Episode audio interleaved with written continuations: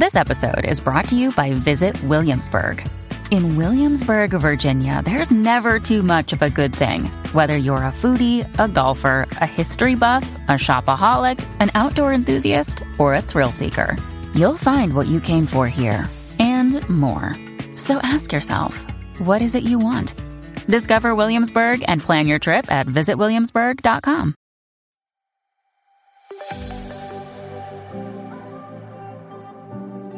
Welcome to Kindled Podcast. I'm your host, Haley Williams, and this is the show where we talk about work, motherhood, and the grace we need for both. We are making and being made.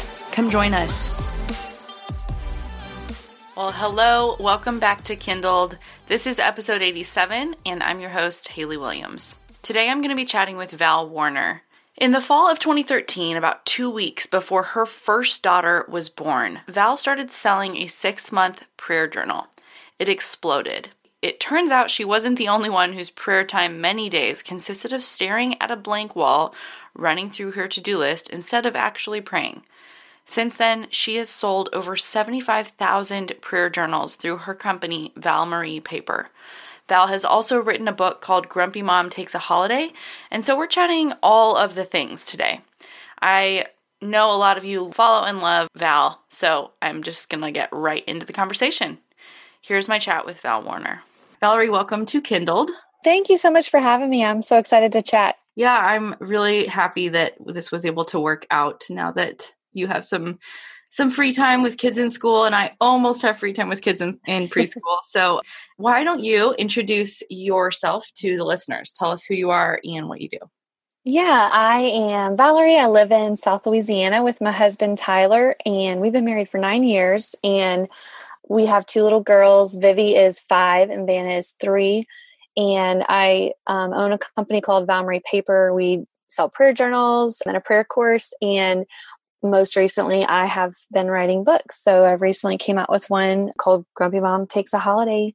And yeah, those are the things that take up take up my days. Awesome. So where are you seeing God's grace in your life? Man, right now I feel like I'm in this season where I haven't planned a ton for the next six months. And normally I kind of overplan, and I feel like the Lord has just been really gracious to help me say no to a lot of different things and kind of just wait and see what He has for me in this time and not have it so full that I either put too much on or I say no to things that I think He wants me to do right now. Mm-hmm.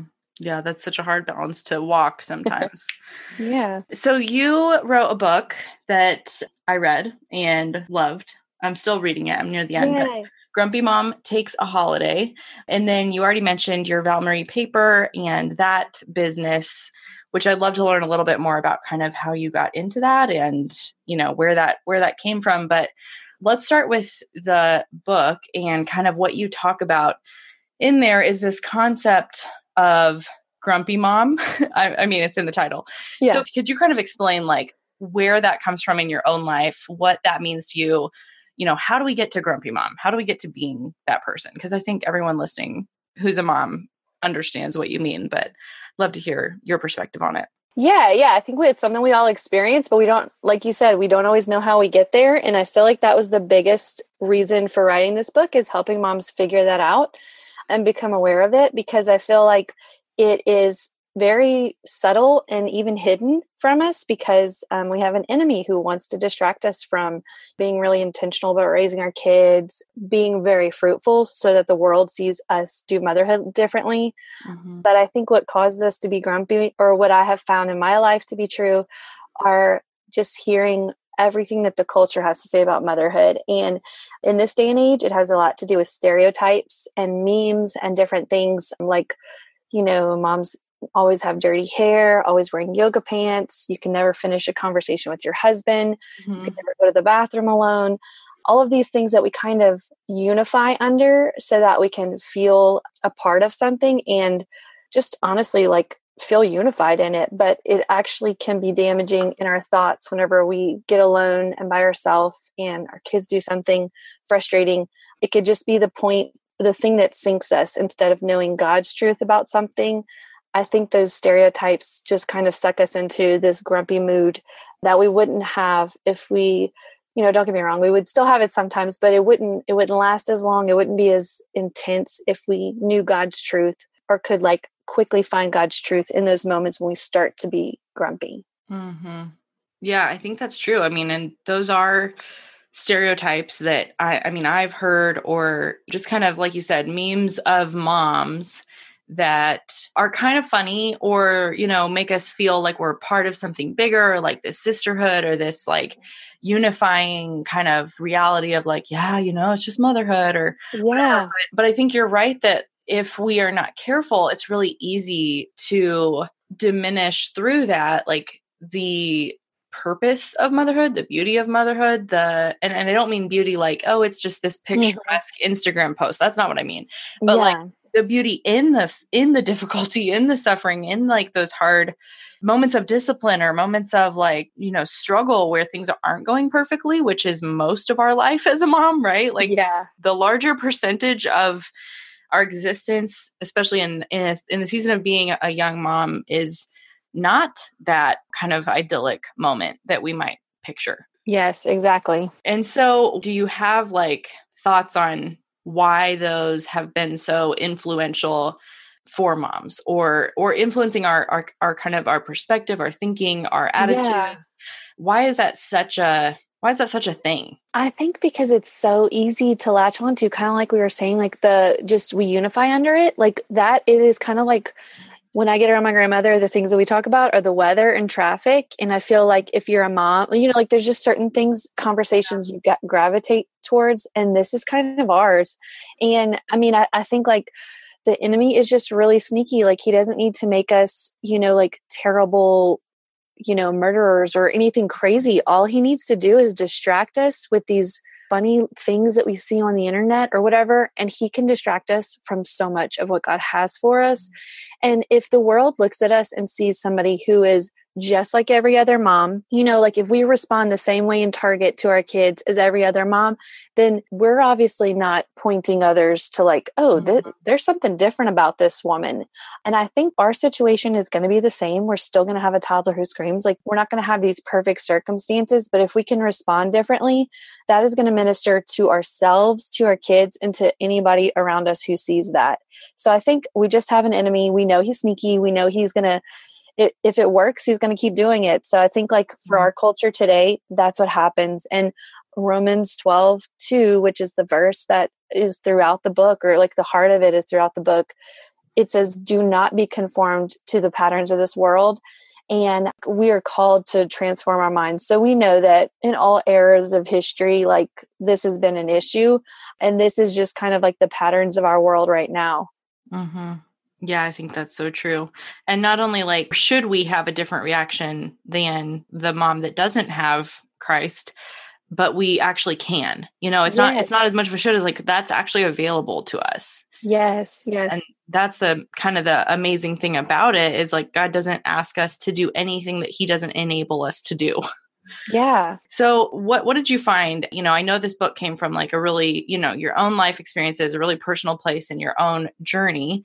What did you find tended to or tends to zap your strength the most as a mom of young kids? And you have just so everyone knows, you know, you know, kids under the age of ages of 10, two kids under the ages of 10. So yeah. what do you feel is some of the most kind of like hotly contested battlegrounds of your heart in a sense? I think it has a lot to do with my expectations. Like if I expect my three year old to never spill milk or to know how to tie her shoes or like, you know, get dressed by herself.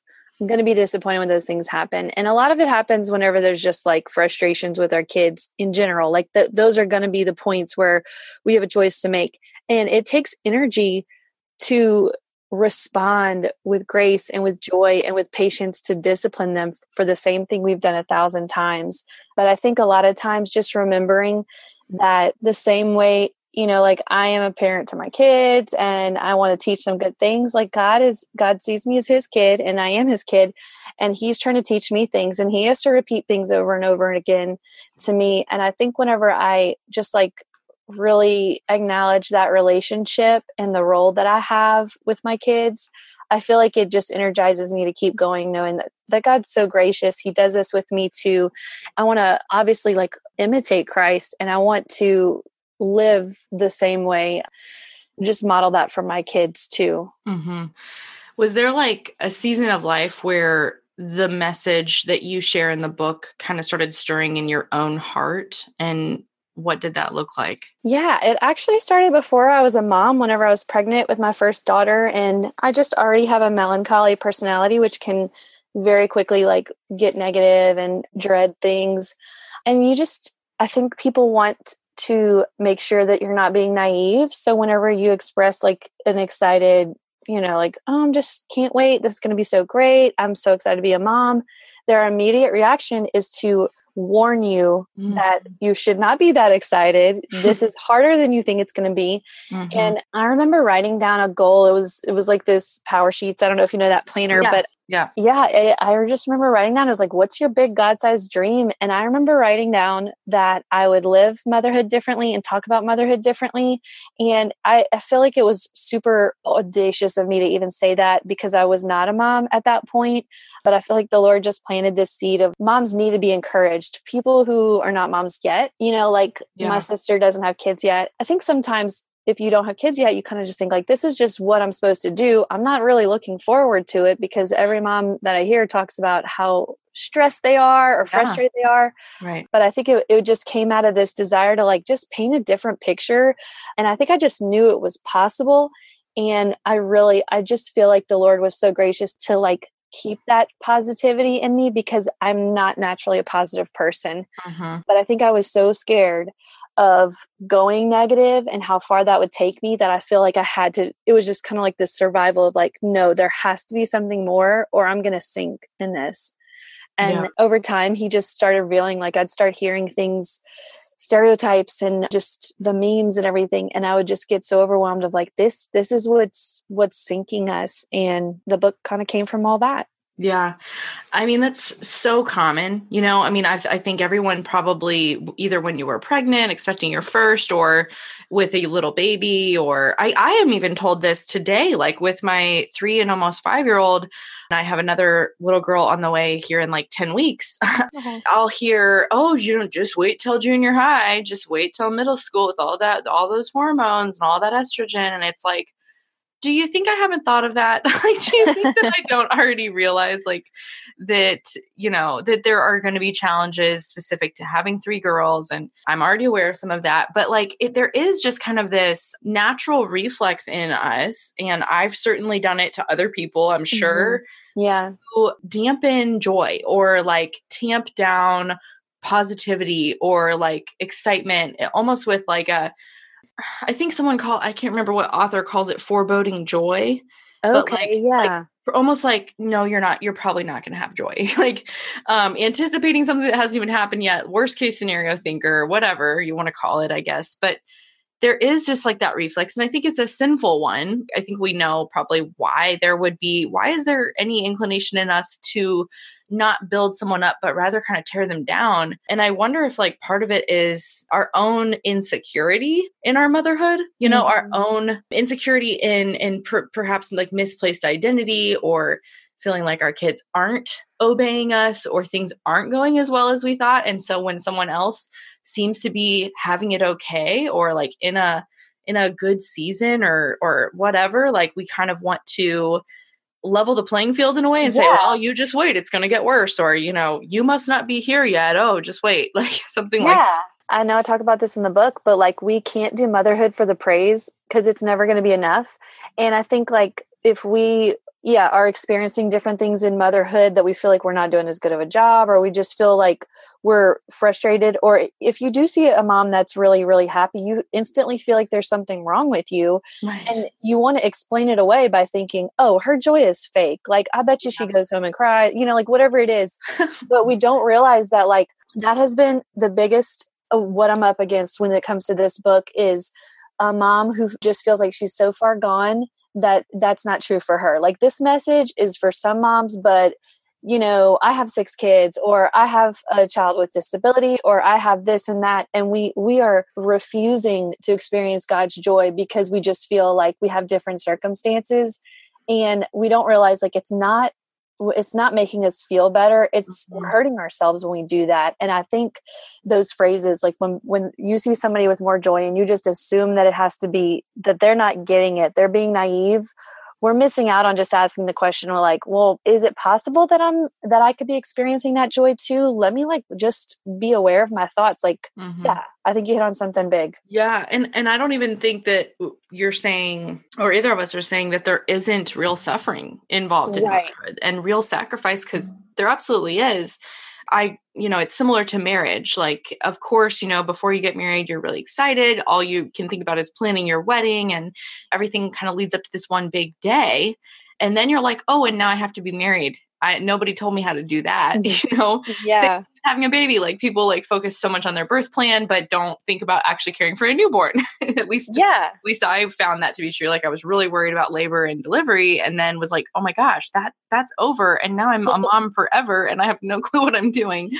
And i think that so it's not that there isn't going to be you know you're not saying there are not hard realities. There isn't there is no suffering or you know right. anything like that.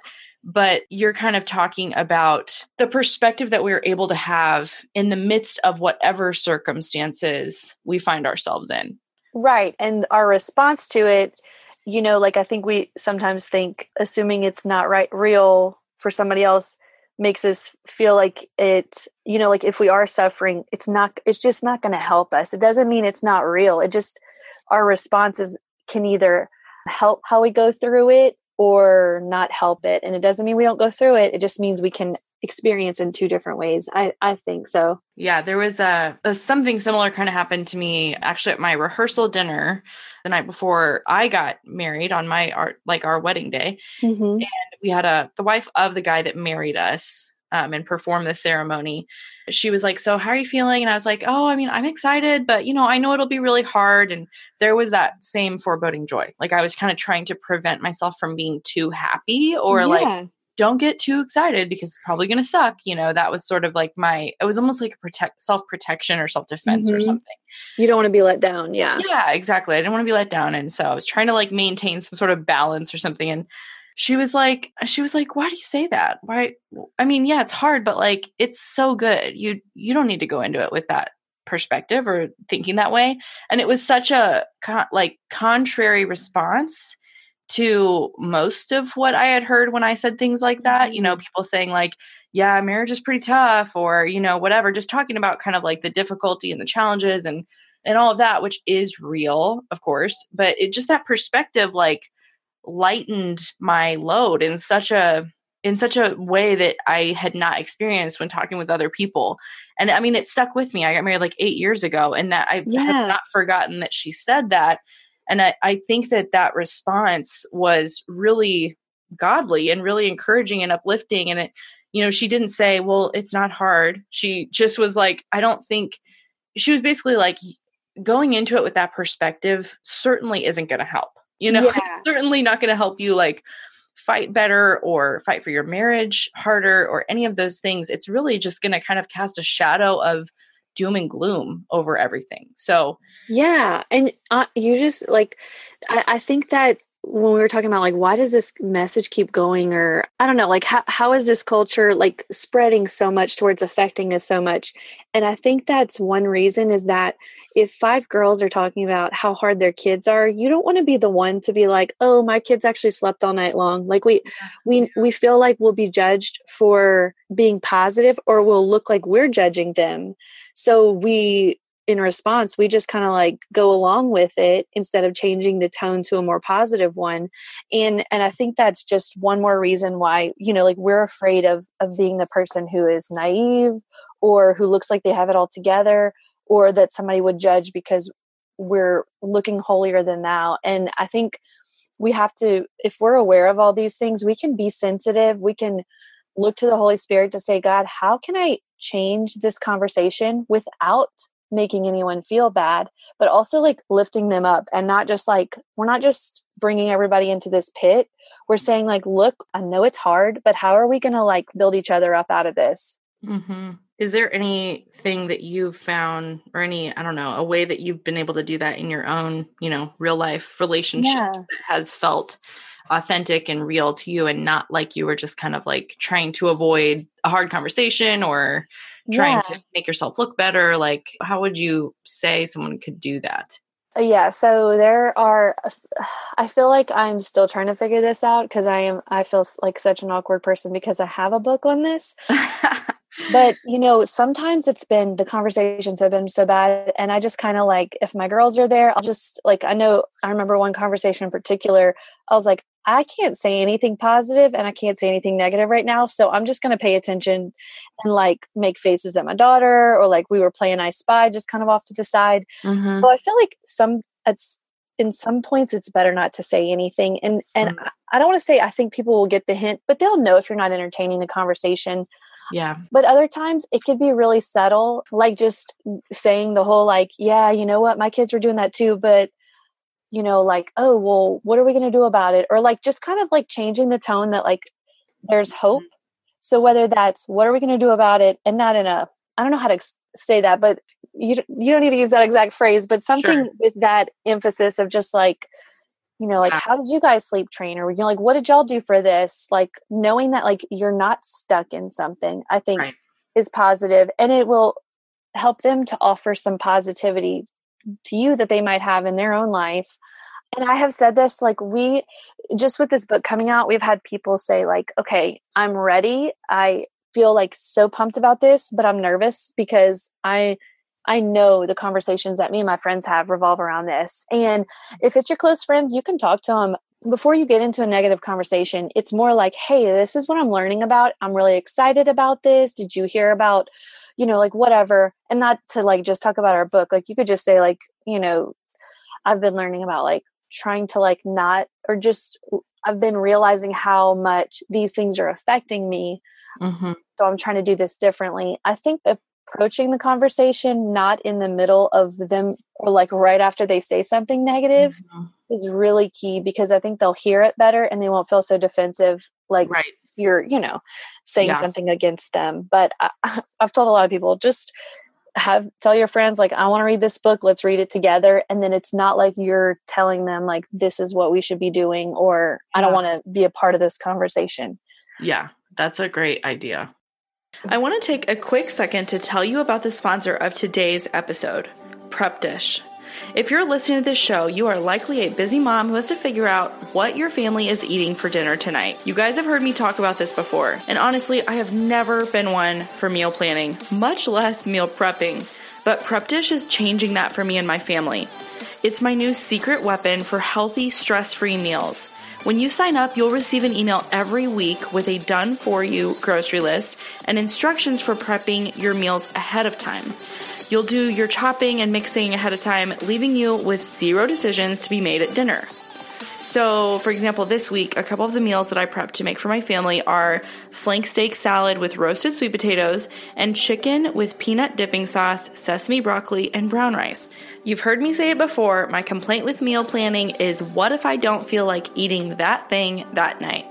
Well, with Prep Dish, that is no longer a problem because I can pick from any of the prepared meals that are in my fridge ready to go. And guys, listen to this. The founder, Allison, is offering listeners a free two week trial to try it out. You cannot beat that. Check out prepdish.com slash kindled for this amazing deal. PrepDish has gluten-free, paleo, and keto options. Again, that is prepdish.com slash kindled for your first two weeks free. That is plenty of time to try it out and see if it's going to make your afternoons and evenings less hectic and less stressful and more delicious.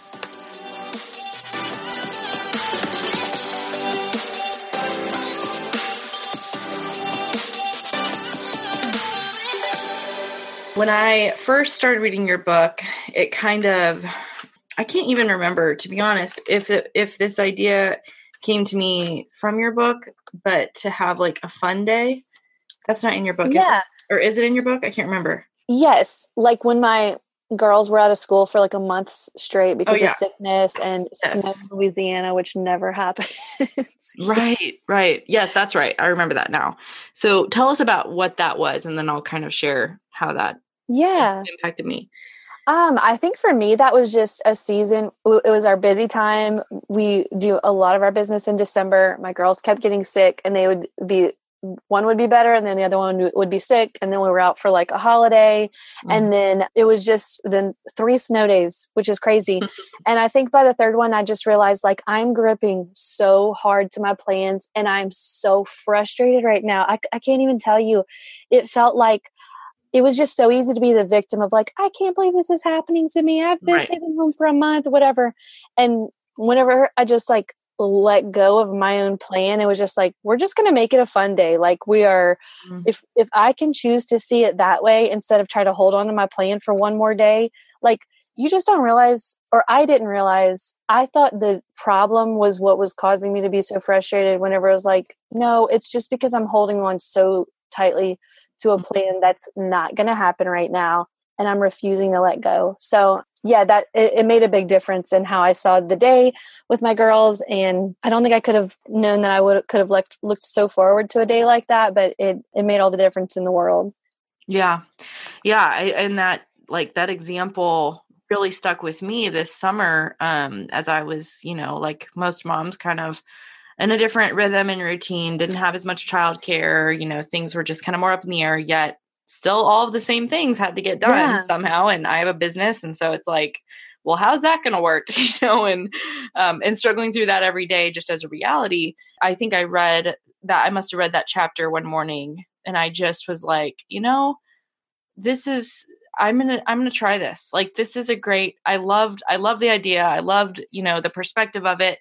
And and how there it wasn't like that it it wasn't that you you know again that you were saying like there's nothing hard and nobody disobeyed mm-hmm. and nobody had a bad attitude and there was no suffering like of course we are raising sinful little children and we are sinful and so of course you are coming up against those things but the perspective shift just changed everything and it was like because I I even pitched it to my kids one day where I was like, we're gonna do this. We're gonna have a fun day. What do you guys want to do for fun day? And they just like it was actually a little bit sad to me how much of a difference it made in them. Yes. Because yes. I was like, oh my gosh, am I really just so rigid all the time and so kind of like tunnel vision to my own plans, my own needs, my own expectations that I am like kind of looking right past them, you know, looking right past them as children and as like little children, not just children, but like small children. And, you know, and I don't know, as little people. And I'm not trying to like put this in rose colored glasses because it wasn't like that day just was like floating on cloud mm-hmm. nine or something like it was still really hot. My you know my three year old always complains when she gets in the car like i'm sweaty you know it's like, yes, like my seatbelt burned me. Yeah. yeah. you know it's like okay i'm working on it. But i guess just that perspective shift like so much of this is about a perspective shift because mm-hmm nobody's like you know you're not like here's my strategy to offload your kids for 10 more hours a week. And how you know it's like that isn't what it's about. It's not about actually changing your circumstance. It's about changing your perspective. And man it's so powerful. Yeah i was about to say it's so powerful because you can feel so out of control of things. Like you have no control over you know whether your t- toddler who's potty training is going to have an accident in you know i mean we were just dealing with that recently and you're just like i don't have control over that. I can ask her to go to the bathroom beforehand.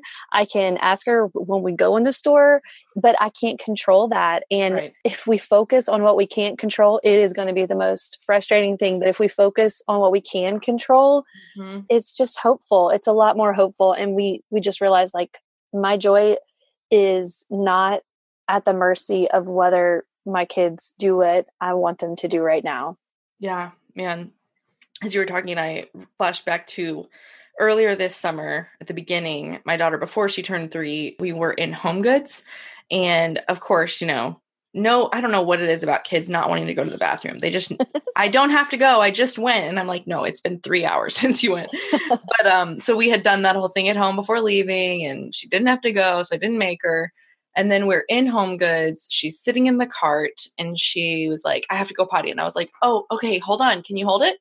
And she looks at me with like these wide eyes of like, no.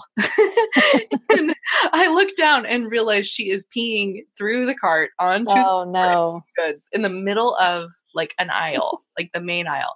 And I'm just like, oh my God. Like now I'm gonna be that mom whose kid is peeing on the floor, like so gross. And was just I was just mortified. And but I looked around and realized I was right in the kitchen aisle where near the kitchen aisle where there's like packs of rags. so I oh, yeah. grabbed a pack of kitchen rags and like, you know, broke them open and just started like cleaning up the floor, threw all the dirty rags in there. I think I had like uh, some a Target bag or something with me or something like that. Threw everything in there and I just was like, I mean, I was I was frustrated. I was just like, why did you do this? Oh my gosh! You know, the, the typical response is like, I told you to go to the bathroom. This is why you need to listen to mommy. All of the mm-hmm. things. But later was able to kind of laugh and see the, you know, the hilarity, I guess, in that moment after I had left the store. It wasn't funny until like long after I was no. at the store. But yeah, I mean, those like I I think that that's where so much of my frustration comes from as a mom is I want to be in control. I want to control yeah.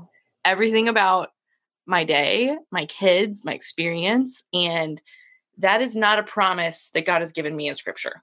Like He has not no. said you, you will or should be able to control them and that isn't best for them either that isn't how he you know how he actually like grows them and becomes for them someone that they rely on and need and trust and and love you know i mean but i think i just i create like our our human heart is just a little idol factory and i do create that idol of self self. Yeah. So how do you balance between the idea of kind of like wanting life to be you you say it in this way a gravy train of comforts mm-hmm.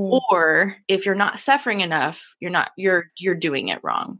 Like this idea that that maybe motherhood is struggle like life yeah. is suffering you know and kind of that like more pessimistic idea yeah. Yeah i think i first i feel like i lean more towards the like i love my comforts and i will take more self-care of myself than i really need to. I think, uh, yeah, when it comes down to like either idolizing comfort or idolizing suffering, in both cases, we're still not focused on the Lord. We're focused on this thing that we think we are called to. We are called to have all of our comforts. We are called to have this great life. We are called to have all these things. When when we look at the Bible, we see Paul in a prison having joy or when we're suffering or you know like we we feel called to this life of suffering so i'm just going to go through it and we forget to that our God is good and our God gives good things to his kids. And we don't acknowledge the blessing that he gives us. Like I feel like that's disrespectful to him. And it's also we're just not living in the abundance that he's given us. And I feel like that's mm-hmm. so like cliche or like you know what all the world wants to tell us like living in this abundance. But like our God is good. He he has blessed us so richly. And I think we have to know that suffering is going to be a part of our life. That's promised. Mm-hmm. You know, we're called to take up our cross, but there's also tons of scripture about God who has just blessed us with sunsets and millions of creatures around us and everything. And I think we don't, when we take those things for granted, we make it so much about us and not about God. Right. and sense? yes, yes. I think you said somewhere, you know, coming to understand our suffering and our comforts through the lens of God and his purposes. So, like that he has purpose in providing us the the things that we actually do need. Like it says that if he takes care of the birds of the air, like how much more will he not take care of us and that looks yeah. like providing our very real physical needs and yet also enabling the suffering that we do encounter to transform us like you said earlier and like renew us and trans and like make us more like Christ. Like those are he sovereignly uses those things in the life of his children. And so like it's not that we need to avoid either one but we need to like yeah. ask and i guess see ask for discernment and wisdom to see how he is using them. And when we can't to just be you know ask for the patience to um to persevere through it. Yeah you know and i feel like this is the beauty of motherhood in that it is such an opportunity to keep us so dependent on the lord because there's so many things we don't know how to do and, you know, we can get cocky. I know there's certain things that I think I'm really great at. I could do this on my own. And then there's other things that I know I can't do this at all. Yeah. And the things that I feel like I can't do at all, I am like all in with the Lord. I'm asking him what to do. So I think just seeing this as another place where we say, whether it's comforts or suffering, just knowing like God has a purpose for it. And I want to be so dependent on Him to know what His purpose is that I keep coming back. I don't just say, like, nope, life is all about comforts. Nope, life is all about suffering. And just, but instead just trust that there's going to be both. And I'm just going to follow the Lord mm-hmm. for why He has this and what He can do with it too. Yeah. Yeah. And I wrote down just in my notes how comparison plays into this, that often that is where a lot of our dissatisfaction kind of gets fueled or it's like it's like pouring flame onto the fire of that potential to become dissatisfied or to be kind of discontent with your life when you see what someone else is going through whether it is more suffering or more comfort just to compare our circumstances to them. And rather than doing that we should be looking to god like you said and asking like how are you using this in my life? Show me how you are mm-hmm. changing me. Show me what purposes this is for. And when when you don't show me give me the patience to just trust you and and yes. trust even you know even in the times where i don't have the the end of the story. I'm not going to necessarily know why this is happening but i can see you in it Yes, yeah. I feel like that creates such a dependence on him that we we need every day, but some days we don't think we need it. Mm-hmm. Which that kind of gets us into another area for you that has become kind of, I, wouldn't say like the flag you fly, but at least like uh, mm-hmm. something that you are really passionate about, and that's prayer. Yes. Yeah. So talk to me about how prayer became such a focus for you in your work in your mm-hmm. in your own spiritual walk what what is that journey looked like? Yeah, so I was designing wedding invitations at the time and pregnant with my first daughter, and just like so overwhelmed with feeling like I'm a hypochondriac. So everything that you feel in your body when you're pregnant, I feel like just created so much anxiety in me. And I really knew I was like, if I'm going to make it through pregnancy, it's going to require so much prayer, so much of like just surrendering these things just thoughts in my mind and and there, i feel like there was just so much for me to pray for and maybe it was just pregnancy brain feeling very foggy but i was like i need to organize these things and i kind of envision this monthly format where you can kind of like fill out things in categories and then you just have it for the month that you can look over and pray through. And I actually Googled for two months to see if I could find this because I was in my first trimester. I wasn't about to try to like design this myself, even though I knew how to design. And I guess once I got out my first trimester and still couldn't find it, I decided to create it. And that was six years ago. And I feel like since then, it's been, you know, prayer was already something I was passionate about because I grew up with a mom who prayed for me over my anxieties and different things like that from a very early age. And I always knew God heard even my littlest or seemingly little prayers mm-hmm. and the things in my heart. But I feel like whenever I started selling the prayer journals, it became just something I'm so passionate about helping people overcome the obstacles and the roadblocks for why we don't pray. So I began researching and studying the word about prayer and just using my own experiences and the things that I would learn about prayer, you know, from seasons of silence, seasons of feeling like, God, I prayed harder than I've ever prayed before for healing and it didn't come. I just feel like God has given me such an opportunity to share what I've learned. And it's just made me more passionate as I get to hear, you know, what people struggle with. And I want so badly to just share those things that I think will be motivating. So I feel like my own passion has come from just hearing what other people are struggling with with prayer and hoping that I can help. I mean, I've seen God work so so much in my life and I wouldn't be doing this if I didn't think prayer was real yeah. and that it wasn't worth your time. So, right.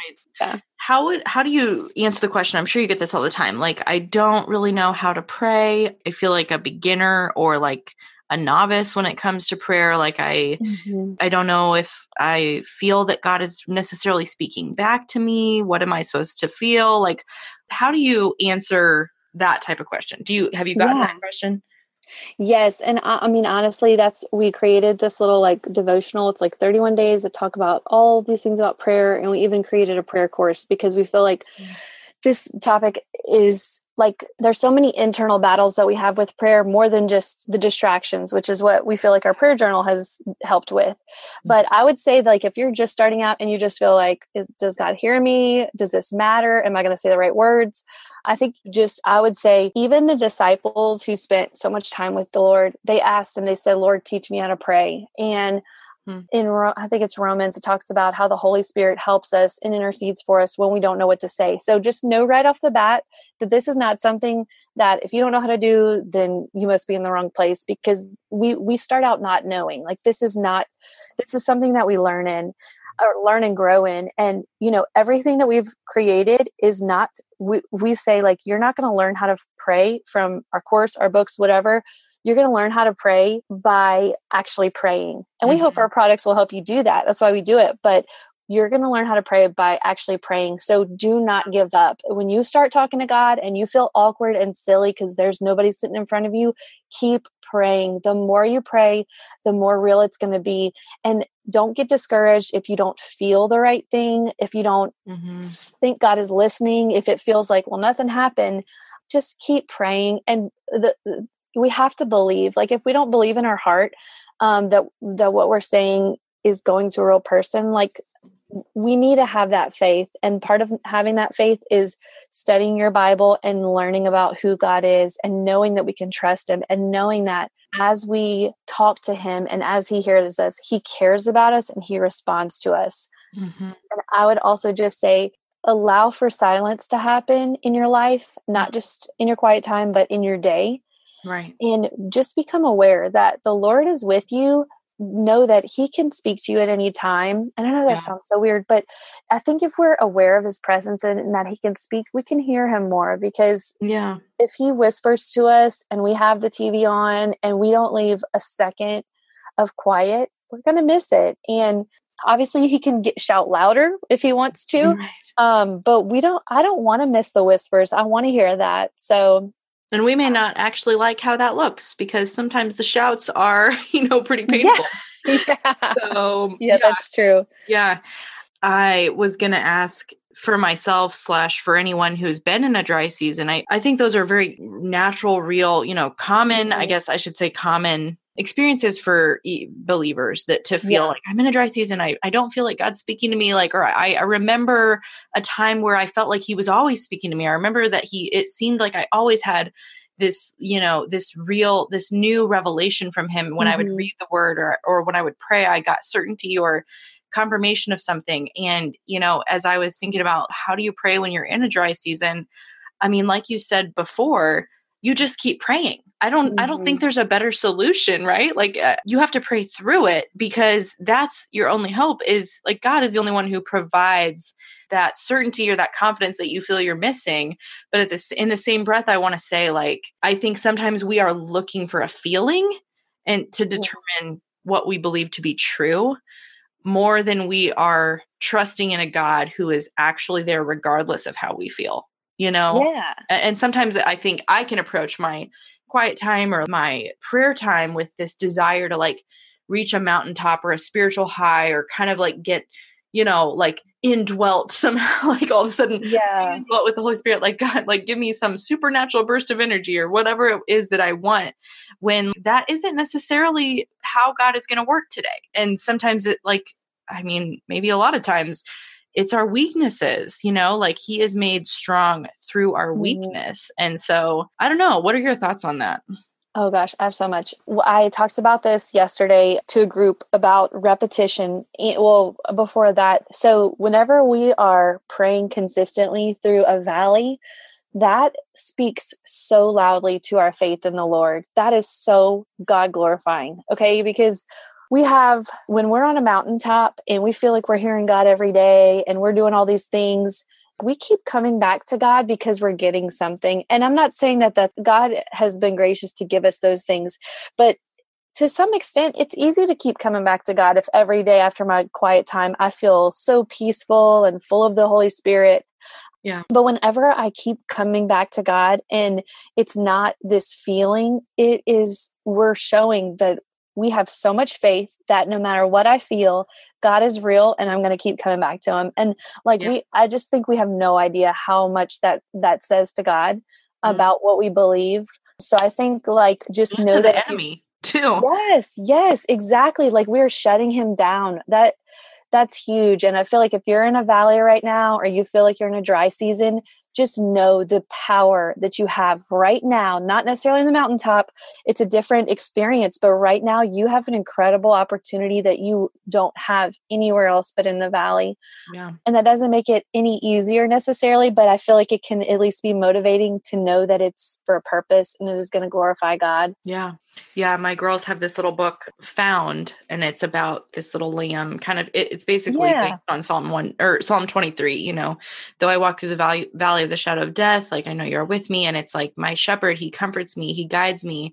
He leads me beside quiet waters. He gives me everything I need, and it's like this turning the pages, seeing this little lamb like going through this very dark, scary, like thorny place, and then his shepherd finding him and and like leading him beside this stream and it's like i know none of us want to be in the dark thorny place. Mm-hmm. that doesn't that doesn't look like comfort. That doesn't look like ease or luxury or success. Like that looks like suffering and pain and and loneliness. And and yet like you just said it's a different experience but sometimes those are truly the most transformative times in mm-hmm. our lives. Like I, I think for me i would say certainly like those darkest or hardest periods in my life where I have felt the most without hope or the most, or not without hope at all, but the most hopeless in and of myself yeah. are the times where I have been able to then feel nearest to God because mm-hmm. He's been the only one that could help me, the only one that could minister to me, the only one that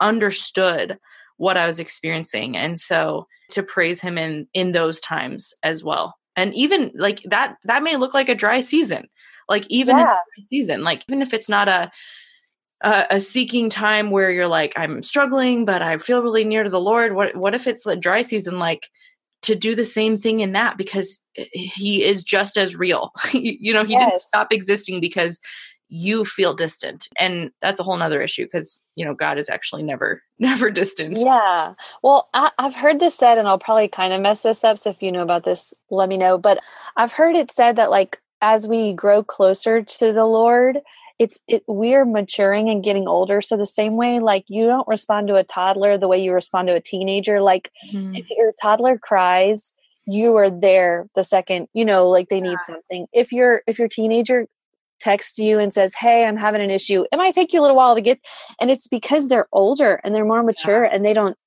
I don't want to say they don't need you as much because we obviously still need God, but but we don't need the same experience for the mm-hmm. feeling to know that God is real. And I think if you are maturing in your faith and you go through a dry season, take that as a sign that I mean, don't I don't want to say that and then like it's like really we're just, you know, not spending the time with the Lord or, or we're we're creating a distance, but if if you are maturing and you feel like I am you know walking with the lord so closely but i don't feel him as much just know that it's it's probably a sign of maturity and not a sign of like mm. where is god and where has he gone? Yeah. I don't know i think that's, that's more really helpful. Yeah yeah and i mean I, I feel like i had a season like that and i just remember you know it was probably four or five months and for the first part, it was very discouraging. And then by the time I started realizing all this, it was almost like, God, I can sit, I can keep going. Like mm-hmm. I'm not sitting here impatient anymore. Like, when am I going to get out of this? Because I knew that it was yeah. not a sign of like I got to like claw my way out of this. It was like, no, I got I'm walking through the season and it is going to serve a purpose. Yeah. Yeah, I, I'm I thought of the verse the where it talks about pure spiritual milk. And oh yes. First peter 2 2 says like newborn babies crave pure spiritual milk so that by it you may grow up in your salvation. Or another translation is like newborn infants long for spiritual milk that by it you may grow up into salvation. And so th- it's talking about that's describing sanctification. You know, like you start out as an infant with milk and you're given something easy to digest. And the second you cry, you're fed because you're hungry and your needs are great. And as you get older and older, you kind of get like weaned off of the milk and you are given solid food. And then you are you know you're in a new stage and it's actually helpful for your mom or your your dad not serve your every need at the very first moment you do it but yeah. help you learn through through different means like here walk to me i'm not gone but you have to take some steps on your own now and i'm not saying like we're doing that of our own power or without god empowering us through the holy spirit but that like you said it may be part of our process of sanctification that he is growing us in a new way. And it's not like he is just silent because he wants to make us feel bad you know? Yeah. So yeah that i love that that analogy because i think we can understand that as parents. You as the parent know what your child needs. You know what they need. And they may feel in the moment yes. like why are you doing this to me? This is not this is not what i want. This is not fair. You're making it harder on me. But you're like no but this is for your good. Like I, i'm doing this because i love you. Yeah exactly. I love that. I love that whole picture yeah, it's really good. Well, Val, I just really have enjoyed chatting with you, and I'm thankful for you taking the time in your busy schedule to, to, share with listeners about what your journey in motherhood and prayer has looked like. So, thank you. Thank you so much for having me. I love, I just love talking about motherhood and prayer. So, I'm grateful for this conversation too. So, where can people find out more about your prayer journals and check those out online? If you go to valmariepaper.com, you'll find everything. And I'm on Instagram at Val Woerner, and it's W O E R N E R. Okay, awesome. Thank you so much. Thank you. Thank you guys so much for listening today. I hope that conversation was just practical and encouraging for you. Next week, I'm going to be chatting with Phylicia Masonheimer all about progressive Christianity. This is one I have been just itching to share with you ever since I recorded it. And it's an incredible overview of what progressive Christianity is. And it's going to help you identify kind of the red flags and the markers that you may hear or see from speakers, authors, churches, or just out there in culture from friends or people that you may know.